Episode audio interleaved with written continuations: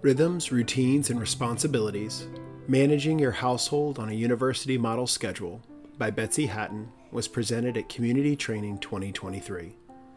Betsy is a mom of six children who attend Veritas and is an upper school science teacher. Enjoy! I do. Okay, so this is rhythms, responsibilities, and routines, and trying to just think through what does it look like to do this model of schooling in your home with your family, with your children, um, and kind of not lose your mind some days, but also just lose like what does this look like for running your home? Because you really are adding in something additional to what your home and your family structure looks like than you would if they were in a school five days a week and not in your home.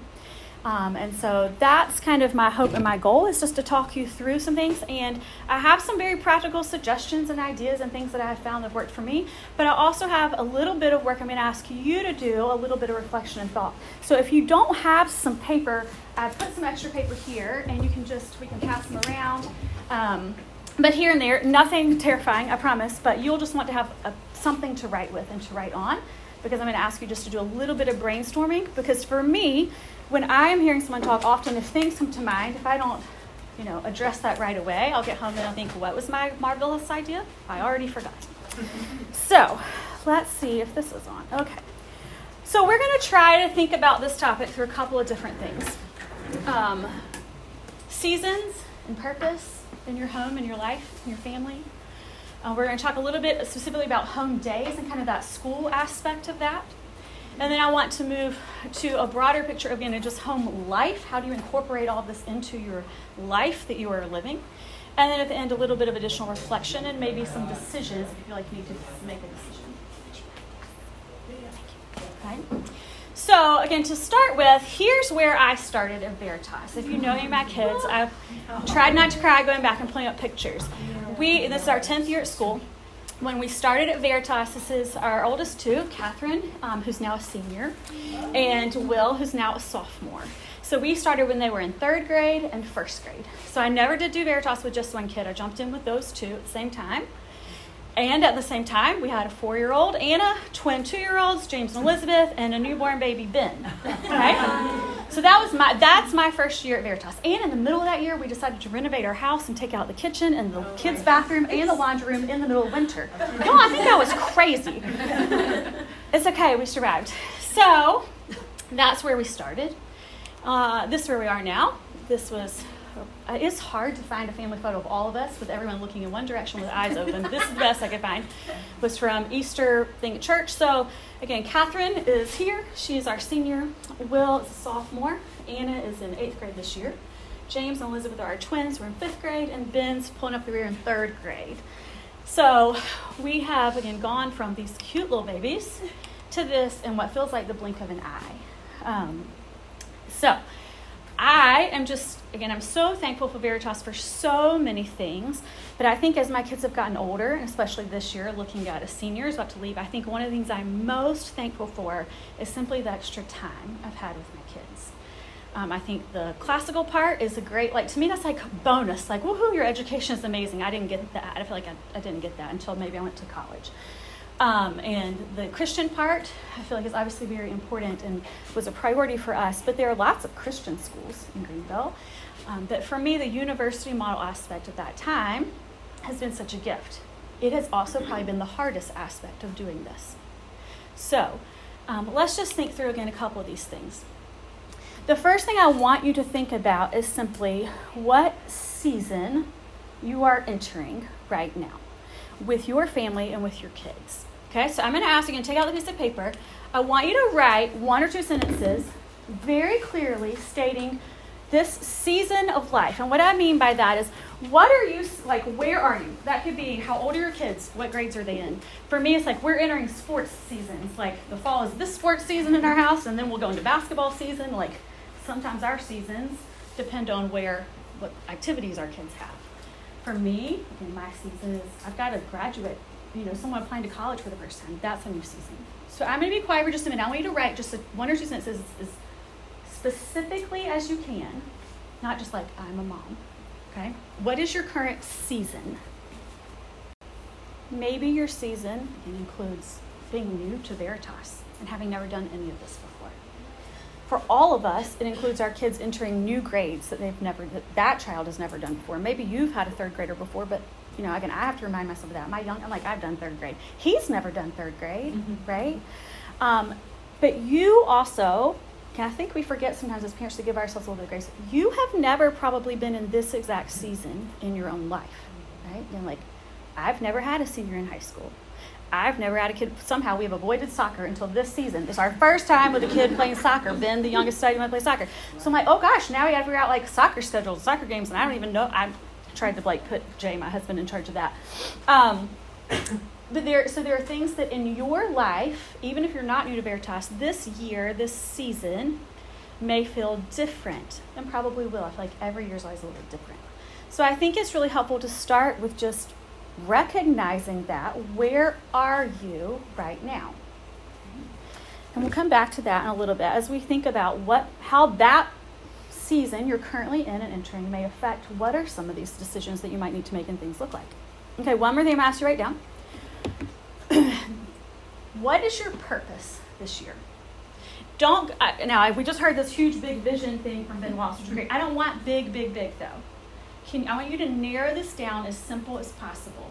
Okay, so for me, when I was thinking, I'm like, my goal is to again help our oldest figure out how to apply and to college and make her decisions well and love her well while also again taking on you know some of these i mean mine's long because I have a lot of people but like in the middle that, like my big purpose is like how to this year is our last year with all my kids in my house keep that you know make some special family time. Like i feel like that's my purpose this year to begin this transition. Your purpose is probably going to be different okay? So take just a minute. Can you identify one or two things that you feel like this is my purpose this year you may not feel a great sense of clarity about that right now and that's okay about either of these. Or maybe you're looking at me like, I don't really even know. My life feels so crazy, I don't even know what season I'm in, or I don't know how to narrow down all the things I feel like I need to do to make a purpose. That's okay. That's also okay. So maybe, if not, that's something you can think about in the days and weeks to come and see if that just might help give you some guidance. Um, okay, one more thing, but these you only have to write one word each, all right? So I want you to write down the first word or two if you have to that pop into mind that come to mind when you Hear this. I want my home to feel blank. First word. What do you think? How do you want your home to feel?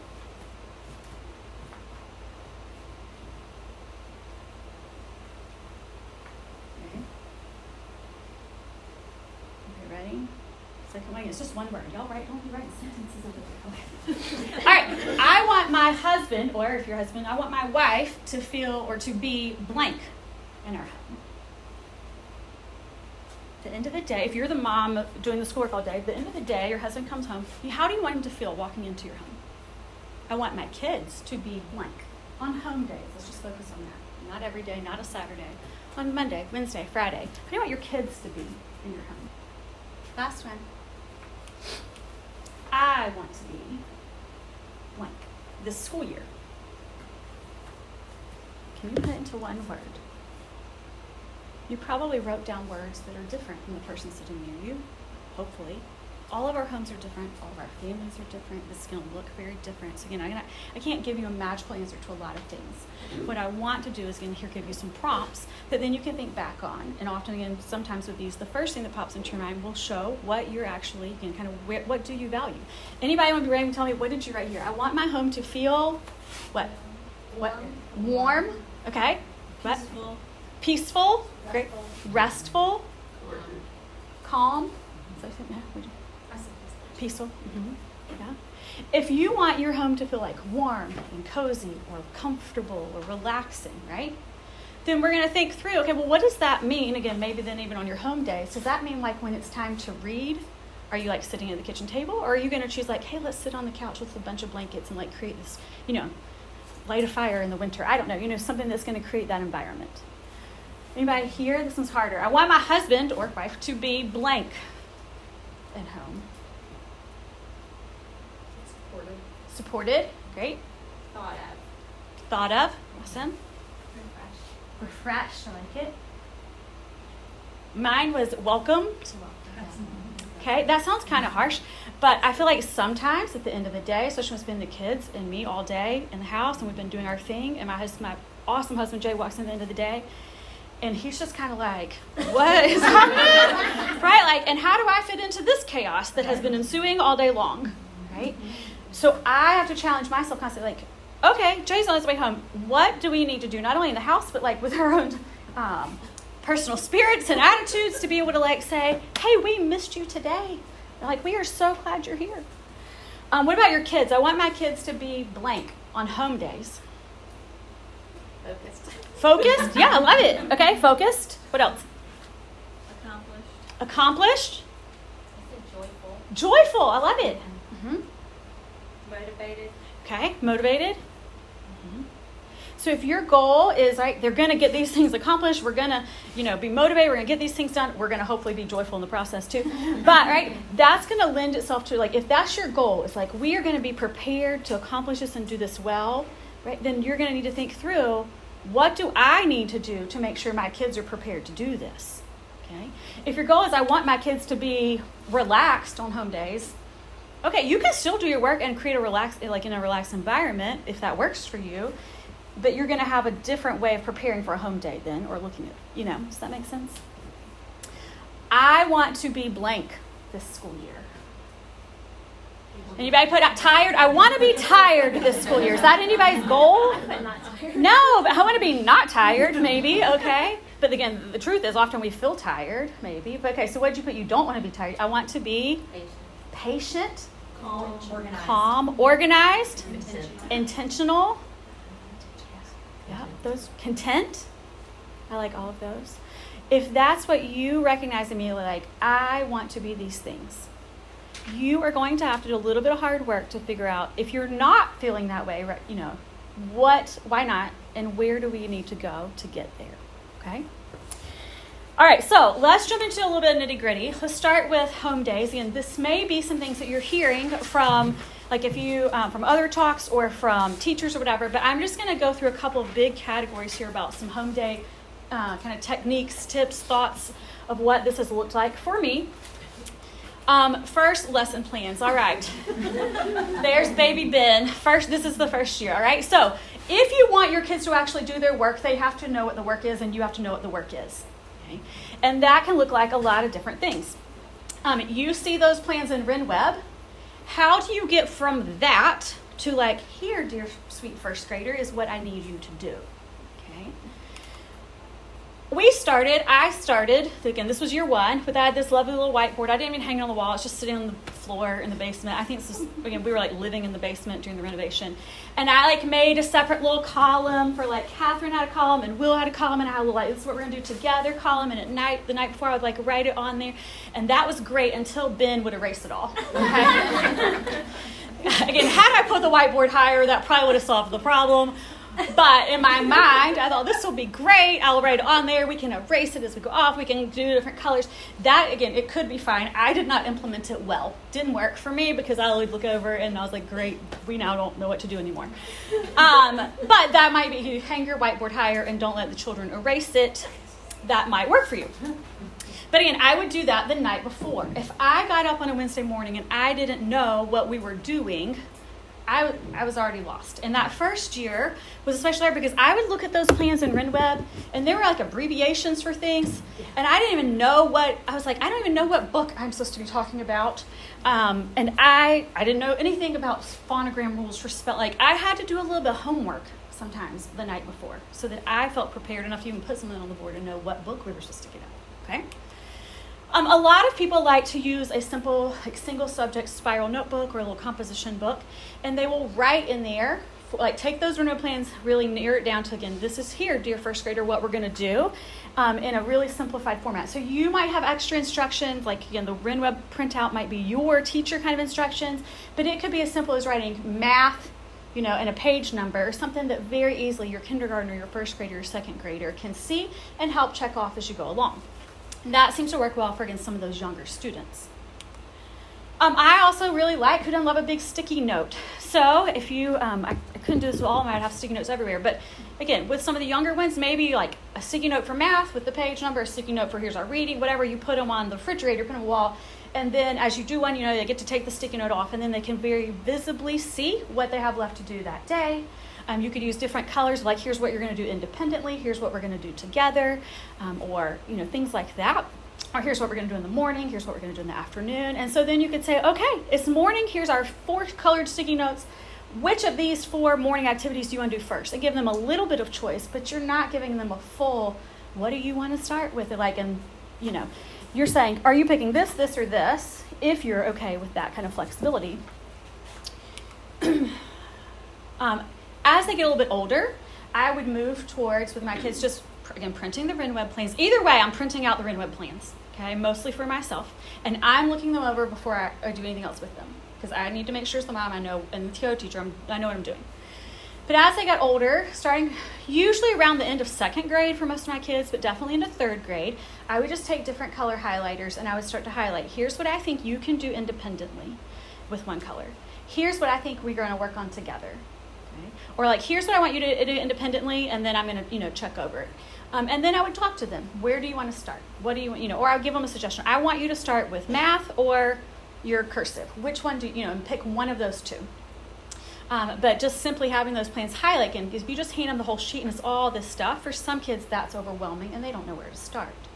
So, again, depending on the child, sometimes by the end of second grade they're ready to kind of look at that definitely third into fourth, I would suggest having them at least look through that with you again. Now, you might need, if your kid has struggles with executive functioning and stuff, you might need to go from that to big sticky notes or have them then write it in something else, and that's fine. But the goal is to start to have them be a little more invested. And our teachers in third and fourth grade are writing the RenWeb lesson plans in a way for your students to be able to read them. That's really where that switch kind of happens, where it's K through two, it's more like written for the parents to read it. Third and fourth grade is more written for the parents and students to look at it together. So begin to implement that, and then again, if your kid can handle just the lesson plan, great. If not, go from there to what is the next step, right? Um, the last as they get older, fourth into fifth grade, maybe, and they want a planner. By fifth grade, the school provides them a planner, and we really start to transition them to how to use that well and be accountable for what they're doing. And then by middle school and up, hopefully that's what they're prepared to do on their own. Okay? Um, locations in your home, right? Um, you can pick where you want to do your schoolwork and what that looks like. And if you have multiple students, then you can also be thinking about that. There's James reading some poetry to our dog. Um, so just think where in your home works best for you, but also where works best for your kids. And you have to know your children to know this some of my kids do best if we are all together in the kitchen, right? And they and kind of it's like a group effort. And then I have some who, if they if it's a group effort, this one is watching. Well, what are you doing? Well, what are you doing? Like, and they're distracted by every little thing. Some of my kids prefer to do their work in their bedroom. Some of them prefer to do it in dad's office because while he's working, you know, um, sometimes we're out on the porch. So like, I think I wrote down a random list. You can think of places in your house. Uh oh. Um, sorry about that. I did it again. Oh my goodness. Okay. We'll stop there. I it kind of just has worked out that like we have different locations where we do different things. Like we tend to do a math in the kitchen. I don't know why. It's just usually what we start with in the morning. They're there after breakfast. We do that. But then if we're reading out loud, we're sitting in the you know in the living room, or we're moving. If it's nice outside, we're sitting on the porch. Or sometimes if I need to read to just one child, we get we'll go to my room because that's usually where the dog is hanging out, and they sit on my bed and pet the dog right while I read aloud to them. Um, again, as they've gotten older, some I prefer to do work in their rooms at a desk, you know, where they can close the door from the little siblings. So just be thoughtful of where are you asking? If you are demanding, kind of like, we are only doing schoolwork right here in this lovely schoolroom I set up for you. Again, I tried the like schoolroom thing in our basement. It didn't work for, for me and my people. Like it just, for some people, works great. For me, it didn't work to have that separated. Um, so just be thoughtful. Like it doesn't have to all happen in one spot, and you know you can use a variety. The other thing I didn't put on here is it is sometimes really helpful to go somewhere else outside of your home, especially if going somewhere else. If you're going, you know, go to a park, or sometimes we go to the library, it forces them to be quiet. Um, but if there's a you know a different location that would be helpful, feel free to also use that. Okay, schoolroom. Okay. multiple students. Those are our twins. That was was that third grade? Was that last year? I don't remember. Uh, what does it look like if you have more than again, especially twins in one grade? We're doing two of everything. That was their history project. The is there anyone here who has just who doesn't have multiple children? I know you have one, just one. Okay, so you can just tune one here, right? Okay, so you even, and I know some of your other ones are um, are gone during the day. If there, if you have multiple kids, whether it's multiple Veritas kids or like kids and a toddler or a baby or something like that, the best thing I can for me is just trying to create some kind of rhythm to what the day looks like. Um, I tried doing like a schedule. We were doing this at this time and this at this time and this at this time. And then I would find myself really frustrated because I didn't plan in there time for a blowout from a baby's mm-hmm. diaper or, you know, a fight between the siblings or the, you know, a phone call that I needed to handle or the dishwasher was leaking, you know, whatever, just life's unexpected things. So then I would feel like, oh, I'm failing at this because it's 10 a.m. and we haven't done what I said we were going to do at 9 a.m. So I had to just think about, okay, well, just what's our rhythm? What's our next thing going to look like? So here, this is still kind of how we do this. Um, in the morning, breakfast and begin independent work. Okay? That means the night before, I've printed out the lesson plans for different kids. They've, you know, they know I've either put on their sticky notes or I've highlighted it. Like, what do they need to do independently?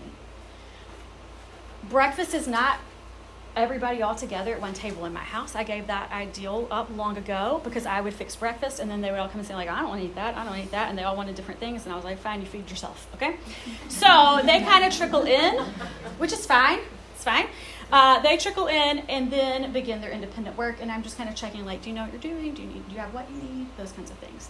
Um, that also can be different times. I have some who are early risers and some who need to sleep a little bit later, and I'm okay with that after kind of a series of like you worked on some things independently i do usually say hey around usually it's like 10 or 10.30 i'd like for us all to meet together and there's some you know there's some things we're going to do together.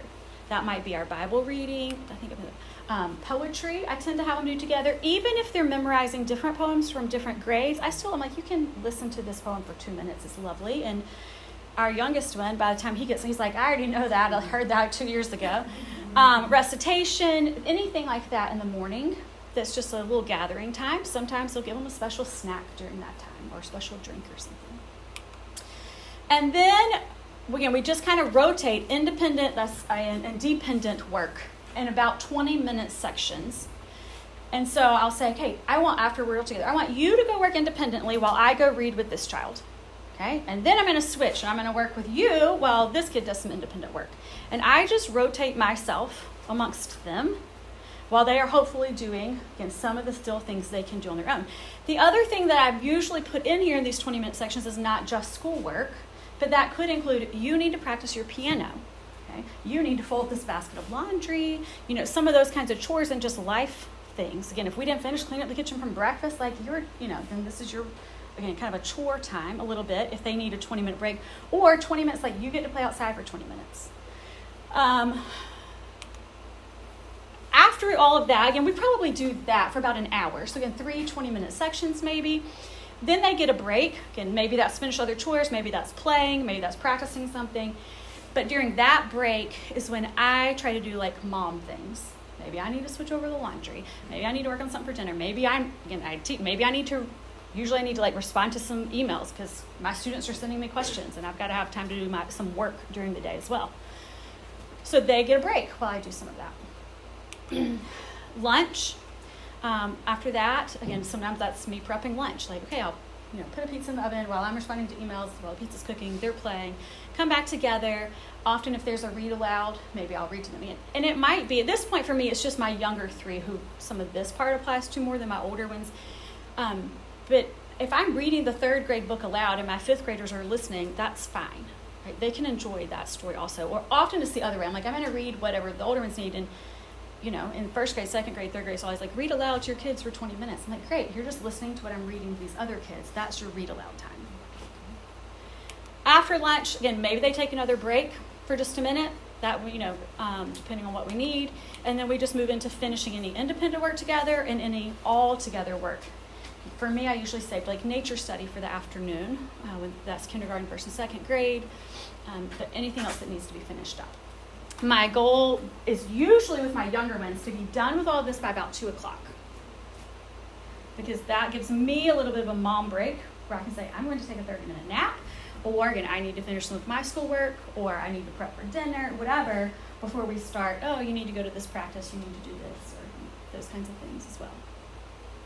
Again, there's not set times on that, and it's just, again, it's just more kind of, this is just a rhythm of how this is falling into place for us. So that might look different for you. Um, the other thing is if you have, again, multiple students, um, choose a way, let's say they're working independently, so they're 20 minutes supposed to work on independently, and they need help. Okay? What I would often find is that kid would think, I need help. I'm like, I'm over here trying to read to this kid, and I need help. I can't do any of this math. I don't, you know, I, they're dying, they're crying on the floor while you're trying to like read the story to the other kid. So I needed to have a way for them to tell me they need help without it disrupting everything else that was happening. Um, usually like if it was math i'd say can you just put a star beside like what you have and then move on to something else that's still independent from your list we highlighted and we'll then you know i come back to you we'll look at that. Um, if everyone's working in the same room i have one friend who used um, like red and green construction paper or little flags or something and if everything was going great they left their green up and if they felt like they got stuck they'd flip it to red okay? Just real quick mom can see this kid put it on red i know they need help i'll get to them in a minute with that is let them know you've acknowledged they need help and that you will help them, but it's not going to be probably right that second if you're in the middle of helping a different student. So that could be something as simple as like, a, usually for me, it's like I just give them like, a, you know, a thumbs up, a hand, I pat them on the head of the. I'm like, I got, you know, I hear you, but I'm not. It's not your turn yet. Hold on, you're not going to die because you can't answer that math question right this second. Just be patient. Um, but again, just come up with some way for them to know you've acknowledged, I know you need help. I promise I'm coming. Okay? That tends to create less disruptions amongst if you're trying to like, help someone else one on one and help the whole kind of rhythm thing not totally fall apart. Um, if you have a baby or toddler, I like to rotate which kids play with the baby or toddler. See, and there's Will swinging with Ben when they were little. Um, so that would be sometimes part of our 20 minute rotations was who was in charge of playing with the baby or the toddler. I'm helping this kid so you're in charge of playing with this one. Okay, now if you only have two kids, I can't help you. I don't know But to you. Have more children. I don't know. I'm just kidding. Um, find a neighbor's kid. Get a dog. I'm not sure. Um, but you could think of something that you could rotate with that. Um, but that was helpful for me was to put in just again some sibling time. That honestly is one of the reasons I also wanted to do this model school. I wanted my kids to have relationships with each other. All right, I gotta pay attention to my time. Uh, special toys and activities you can pull out, you know, for during that time, especially for the younger ones. Again, we mentioned this already. Adding chores, practices, other like life things built into that rhythm of the day. And then ask for help.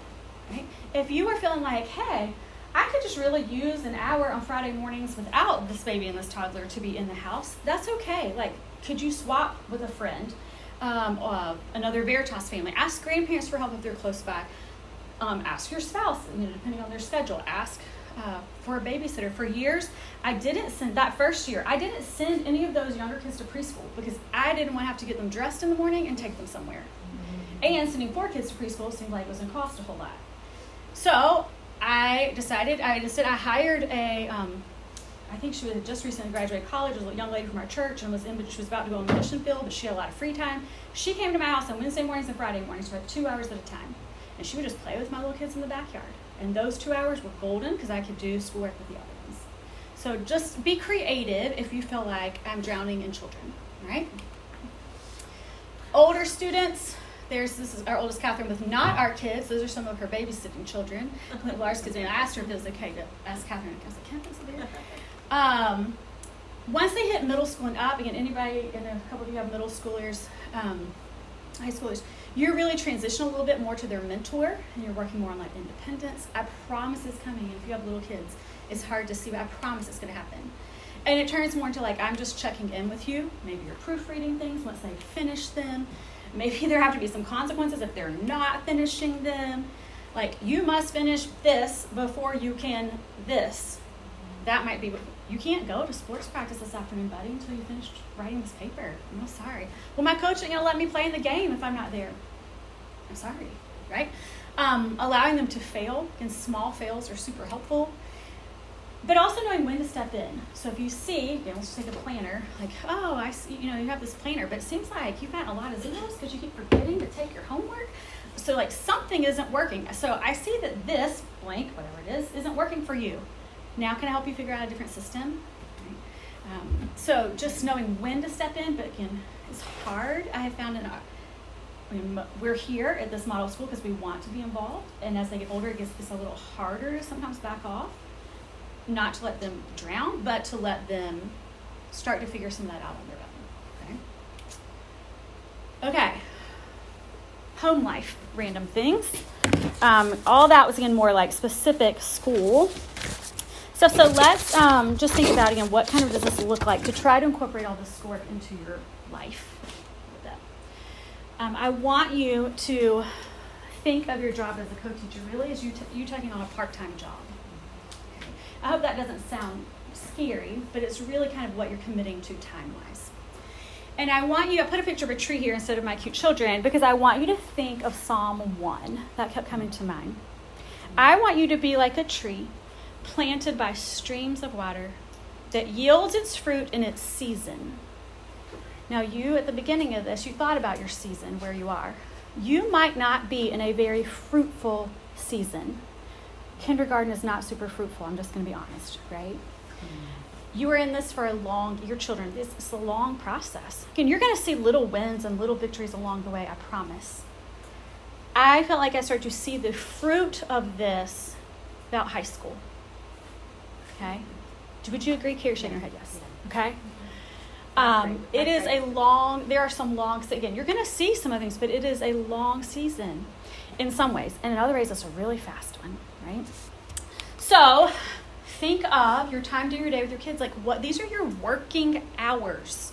If you were at a job from, you know, again, 9 to 12, again, maybe you take a lunch break in there, but like, you know, 1 to 2 or 1 to 3, whatever, what would the expectations be of you? Would it be that you're getting up in the middle of that to constantly check your phone or to do the laundry even, okay? So for me, I've had to work on how to eliminate distractions of what else needs to happen in my home during those working school hours because there is always something I could be doing in my house, I promise.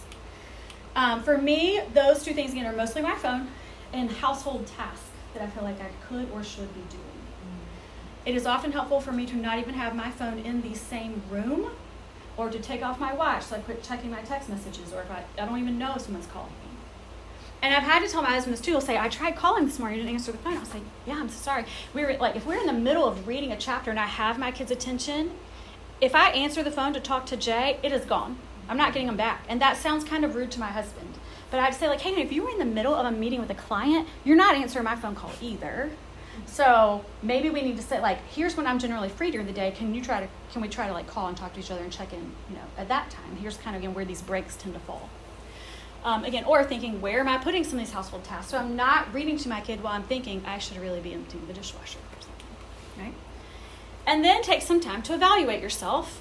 How are you doing at this job? Right? If you were at most jobs, someone's evaluating you and telling you if you're doing it well or not.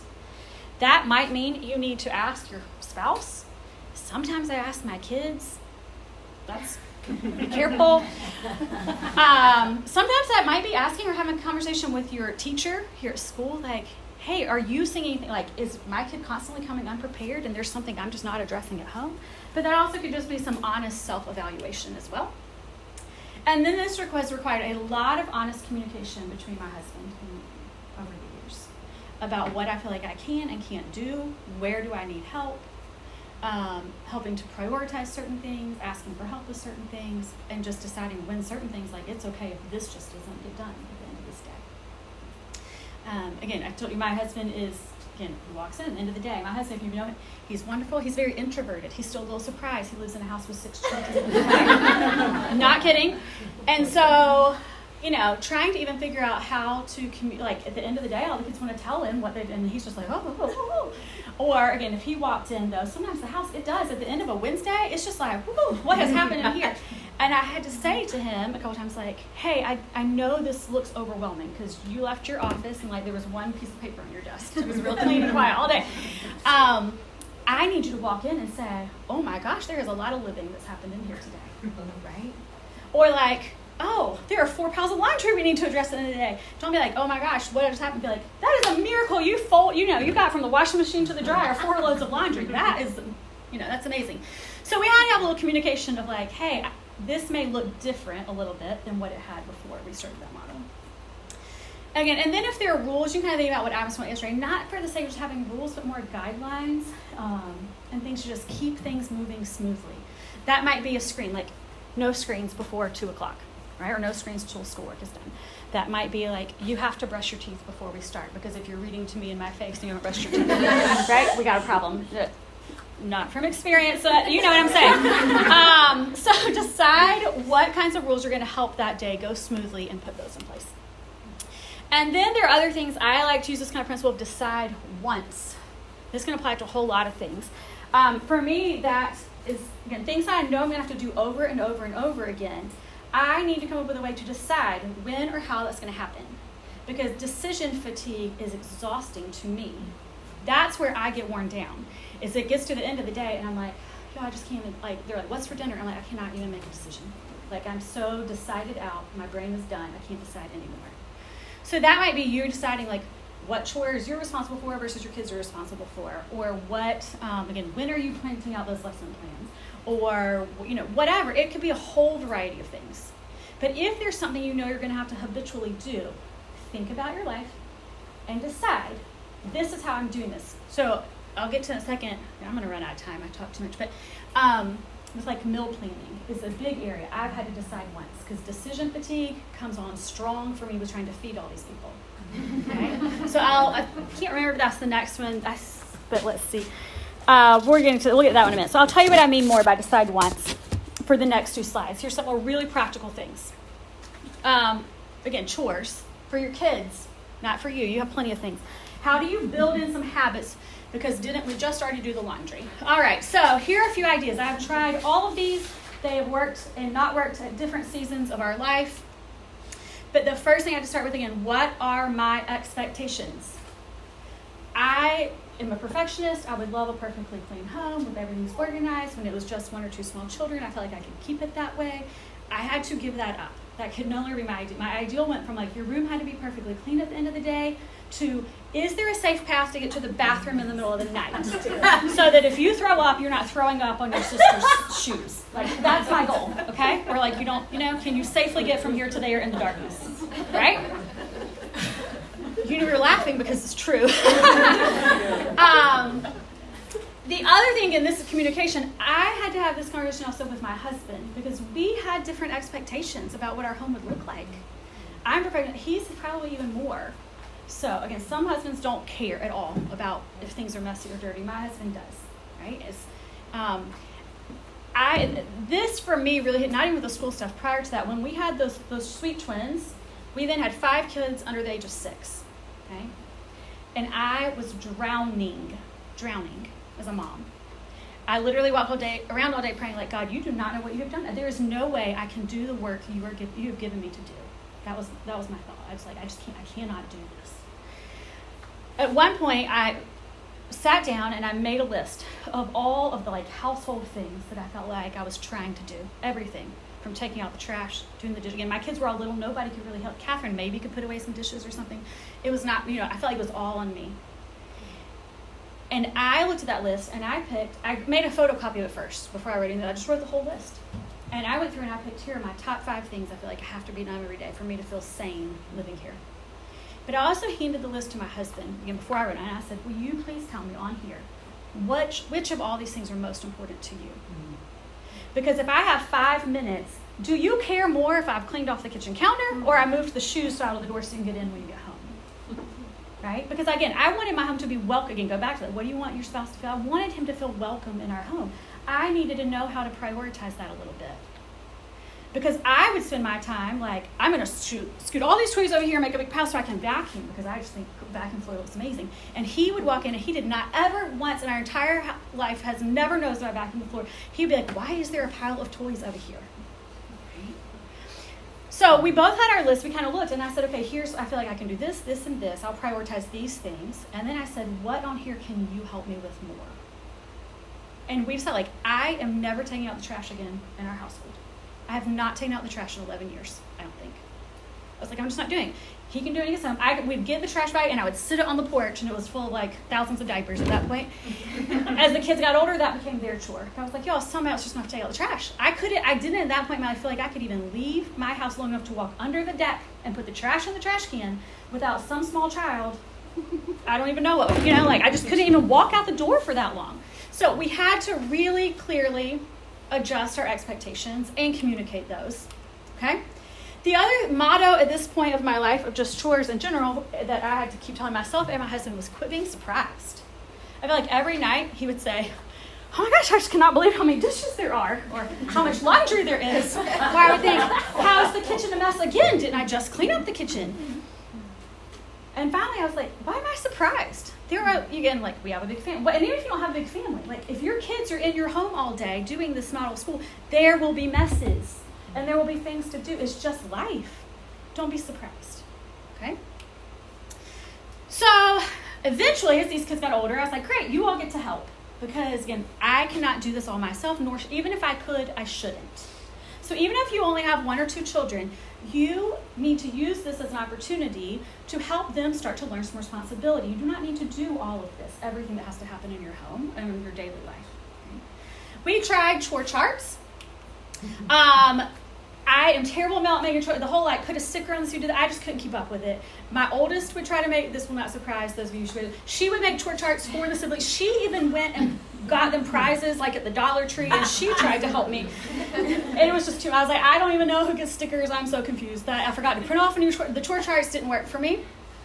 Then we moved into assigning yearly and monthly chores because again, decision fatigue chore charts, they wanted to change up every week whose turn it was to take out the trash. I'm like, yo, I don't know who took the I can't remember. So for we did this for a couple years. One kid's job to take the trash out the entire year. No one ever had to ask again whose job it was.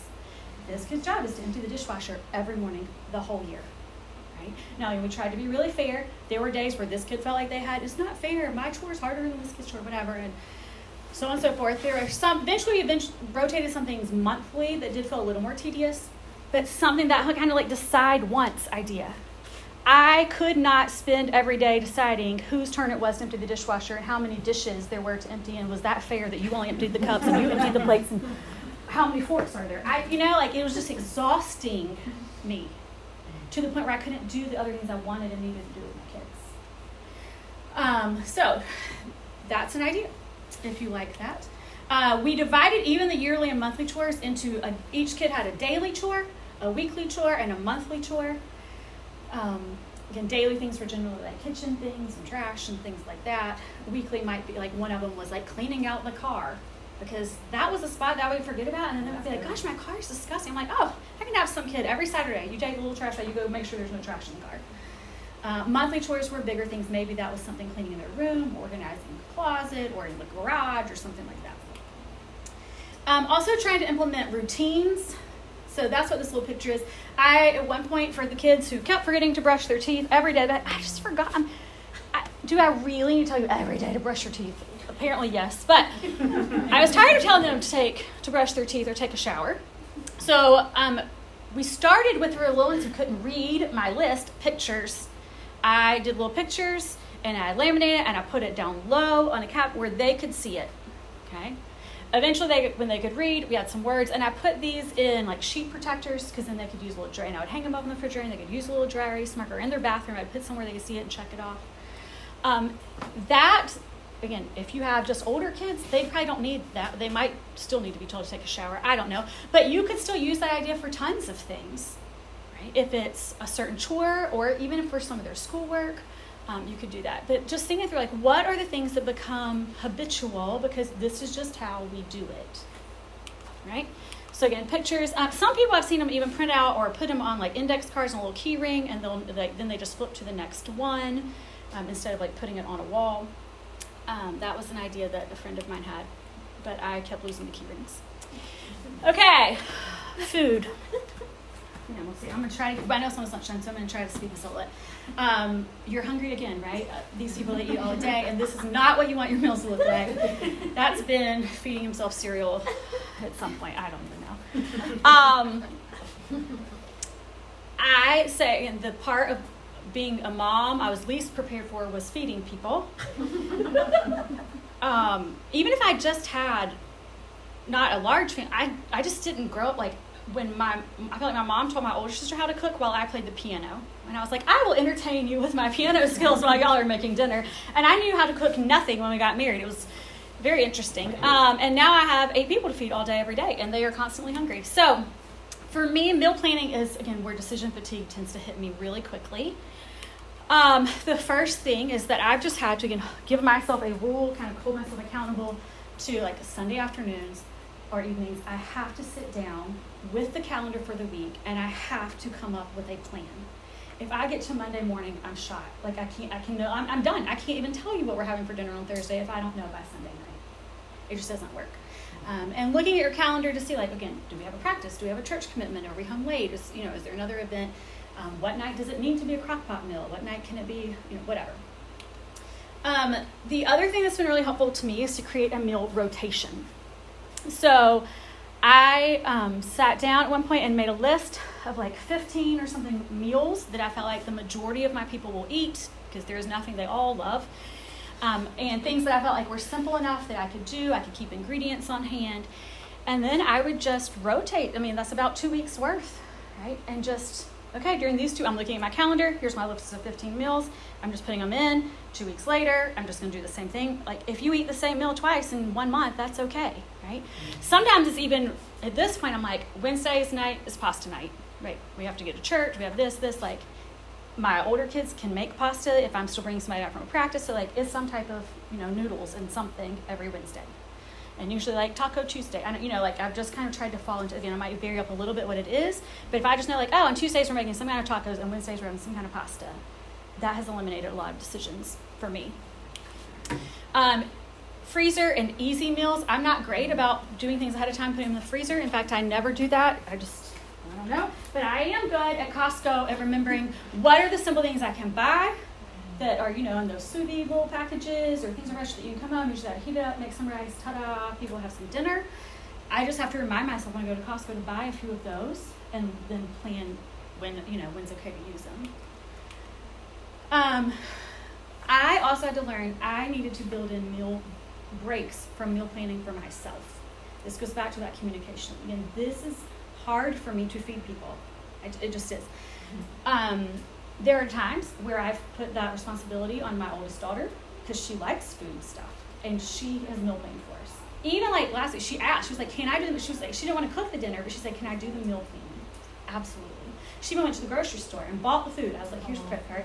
And then all I had to cook it. So I would ask her, I'm like, Catherine, what's for dinner on Tuesday? Okay, but there was also a time about a year and a half ago where I was really struggling with some other things.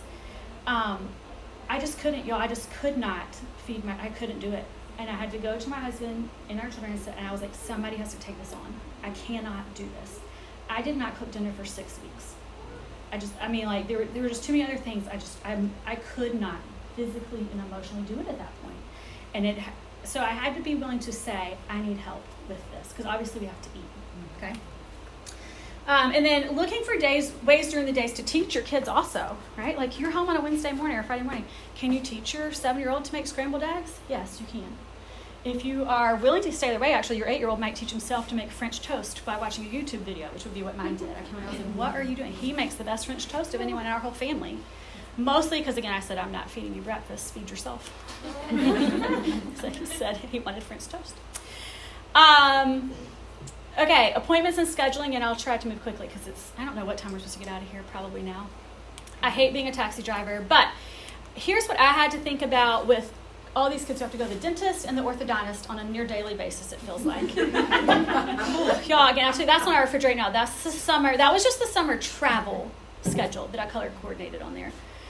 Um, if it works, if your kids doesn't have sports stuff, I would say do it right after school on a Tuesday or Thursday because it is harder on a Wednesday, and for some reason, no dentist and orthodontist works on a Friday, to go in the middle of a Wednesday school day. Okay, so if that's possible, that's where I would start, or you know Monday. Um, if you have to do Wednesdays, I've tried the, for my family a couple of different things. For a while, I thought, oh, we'll go first thing, we'll take that 8 a.m. appointment. But somehow that messed us up so much for just that morning rhythm that now I'll schedule it at like 11:30, right before lunch, because then everybody else can be getting lunch or doing some things while I run one kid to the dentist. I know.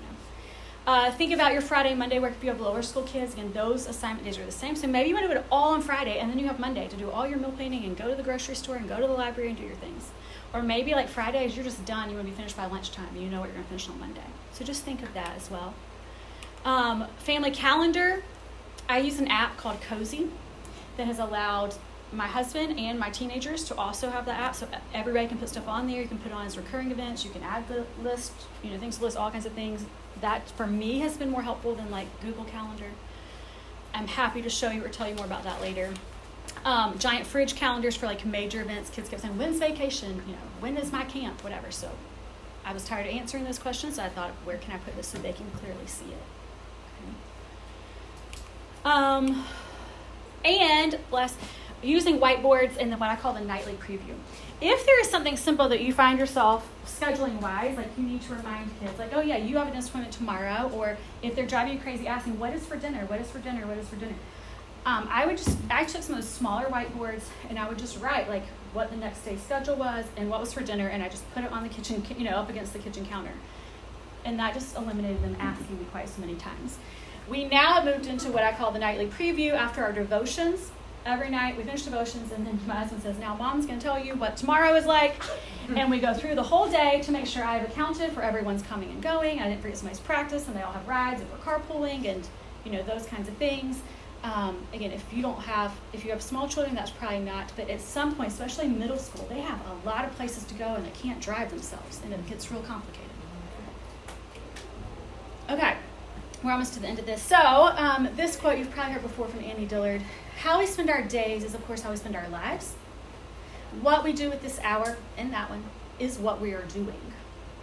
A scheduled defense from chaos and whim, it's a net for catching days. It's a scaffolding on which a worker can stand and labor with both hands at sections of time.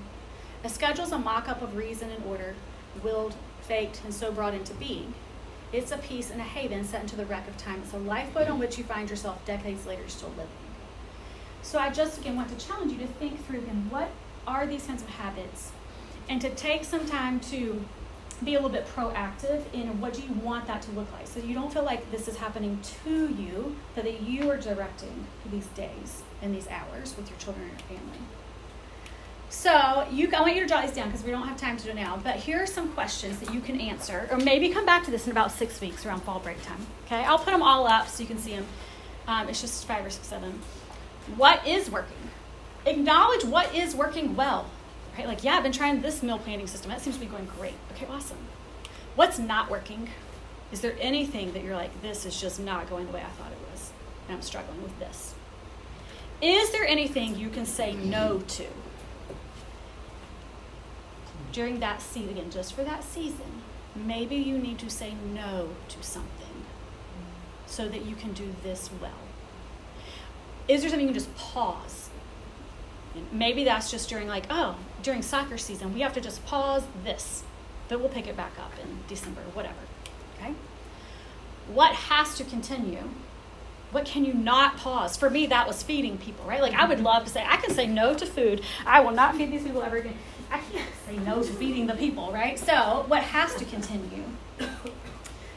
And then where can you ask for help? Maybe again that's your spouse Maybe that's your parents or in laws. Maybe that's friends. Maybe that's your children. Your children need to know that you cannot do everything in your home all the time.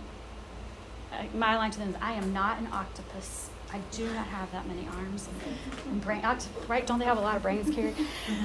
so, I, I mean, I, just have, I mean, sometimes I have to tell them I cannot do all of this, nor should I be the only one doing this. Okay. Um, the other thing I think is really helpful is to think about knowing your children.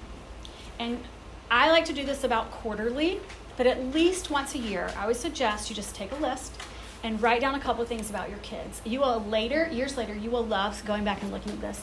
Can you jot down three words to describe them? Jot down something they're excelling at and something they're struggling with. That's it. three words to describe them, something they're excelling at, something they're struggling with. Just put the date and do that. If you do that, and you don't need to do that every week, unless you I guess you want to, but I find at least quarterly, that is helpful for me to think through what are my kids really work, you know, again, where do I need to meet them? Uh, if you're brave, do the same thing for yourself. Can you list three words to honestly describe? Again, maybe you really want to be patient, but maybe you're really being impatient right now. Okay. And I find it helpful to think again, compare these two. How do I want my children to describe me? Whether it's like if someone sees them at church or you know somewhere about the third week of school, and they say like, "Oh, how's your mom?" Are they going to say, she is so patient with me? Are they going to be like, she is a hot mess? Um, so again, and then just look, like, how, how are, like, what's the comparison between those two? Again, no one's asking you to be perfect. But I found evaluating yourself in this role is super helpful. See, where are you? And where do you want that to go or to be? Okay. Um, these sentences also help me to evaluate myself. And you could just jot like first thing to come to mind. If only I didn't have to blank. Do the laundry. Drive everywhere. Okay, maybe you need to figure out some carpools. Maybe you need to figure out a laundry system. If only I had help with. To me, these help reveal like where do I feel like I'm getting like a sticking spot. I'm not saying I have to like give up doing laundry or meal planning or like if only I never had to read aloud to my kids, that would be sad. But or blank is making me crazy. That for me is like the pile of shoes near the front door is making me crazy. Like it's a little thing because all the other stuff. Can I do something to address that little thing and find like a simple solution? Um, these two last resources I want to share with you have been super helpful to me. These are both um, Christian women, if you're familiar with them. Uh, they both have podcasts and books and blogs and all kinds of things. Um, the lazy genius, her kind of tagline is be a genius about the things that matter and lazy about the rest. You got to know what matters to know what you really want to put your effort into. But she has a lot of really, really practical, helpful things. And the next one is by a lady named Emily P. Freeman. Um, they're also friends with each other, I think. I don't know, called Do the Next Right Thing. If decision fatigue is a thing for you, she is helpful. And her podcasts are beautiful. I love her sweet voice. Um, the last again, I put the sweet picture of my daughter. This is Catherine, our senior. Again, just as a reminder, it goes so fast, y'all, so fast. And I promise you will not regret the time you're spending with your kids. You may regret if you're super impatient for 12 years with them. okay, so I don't want you to regret that. I want you to be honest with yourself, but I want you to also see the fruit of your labor. Okay, so I want us to end with this prayer. This is my prayer for myself this year, but also for you all. And uh, Nori actually had read this yesterday, so perfect to read it again. From Ephesians 3 For this reason I bow my knees before the Father, from whom every family in heaven and on earth is named, that according to the riches of his glory he may grant you to be strengthened with power through his Spirit in your inner being, so that Christ may dwell in your hearts through faith, and that you, being rooted and grounded in love, may have strength to comprehend all with all the saints what is the breadth and length and height and depth, and to know the love of Christ that surpasses knowledge, that you may be filled with all the fullness of God. Now to him who is able to do far more abundantly than all that we ask or think, according to the power at work within us, to him be glory in the church and Christ Jesus throughout all generations, forever and ever. Amen. That's my prayer for you.